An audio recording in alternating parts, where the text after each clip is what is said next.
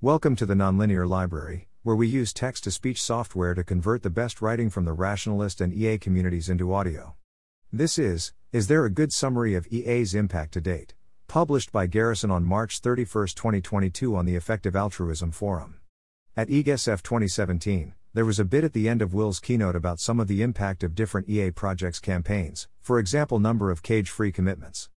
I think it would be extremely helpful to have a web page or doc summarizing the impact that the EA community has had to date. You can kind of back into this by looking at GiveWell and OpenPhil's impact, the two orgs that I think have moved the most money so far. But this both misses a lot, for example, EAA, while probably overstating impact. For example, GiveWell preceded EA and plenty of their donors don't know what EA is.